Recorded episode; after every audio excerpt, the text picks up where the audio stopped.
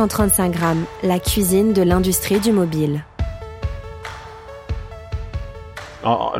il y a plusieurs caractéristiques qui, qui différencient Tezos, mais vraiment il y en a une qui euh, est très importante, c'est ce qu'on appelle euh, la gouvernance on-chain, ou plutôt ce que je dirais c'est son évolutivité, c'est-à-dire que c'est une blockchain qui est capable d'évoluer dans le temps euh, de manière souple et fluide. En fait, quand une blockchain c'est rien d'autre qu'un protocole informatique, un logiciel en fait, c'est un logiciel informatique et donc un logiciel informatique c'est un protocole informatique et c'est donc un ensemble de règles informatiques. Euh, la beauté de Tezos c'est que dans l'ensemble des règles du logiciel Tezos, il y a des règles pour qui ont été prévues pour modifier les règles du logiciel.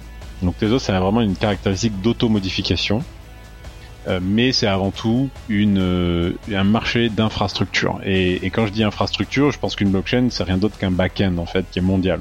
Un back-end mondial qui va permettre en fait à des milliers, euh, voire des centaines de milliers d'entreprises dans le monde d'utiliser ce back-end, qui va être un back-end commun. Et dans quelques années, je pense que c'est trop tôt, commencer à transférer de la valeur au-dessus de ce, de, de ce back-end. commençons à échanger de la valeur entre filiales d'un même groupe ou entre clients et fournisseurs. Et donc, tu vois, je pense que c'est à ce moment-là où il va y avoir un déclic où, en fait, ces entreprises vont commencer à se dire, à s'échanger de la valeur sur ce back-end, parce qu'elles ont toutes euh, une structure qui fera partie de ce back-end, qui est composée de ces quatre éléments dont je parlais, nos archives, nos validateurs, nos roll-up et applications décentralisées.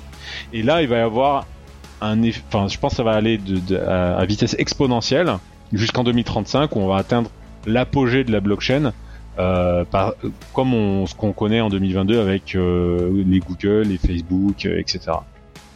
Ça va chatouiller euh, des, une équipe de développeurs. Ils vont dire venez, on fait la même chose mais de manière décentralisée. Et donc un protocole, pourquoi pas Tu vois, je, pour revenir à la DeFi, on a une banque centrale mais version décentralisée. Bah, pourquoi on pourrait pas avoir un Apple euh, mais avec un mécanisme de gouvernance et, euh, et du coup euh, tu as un, un, mécanisme économique qui permet de décentraliser l'autorisation et le déploiement d'applications ou d'applications de, mobiles. 135 grammes, les coulisses de votre smartphone.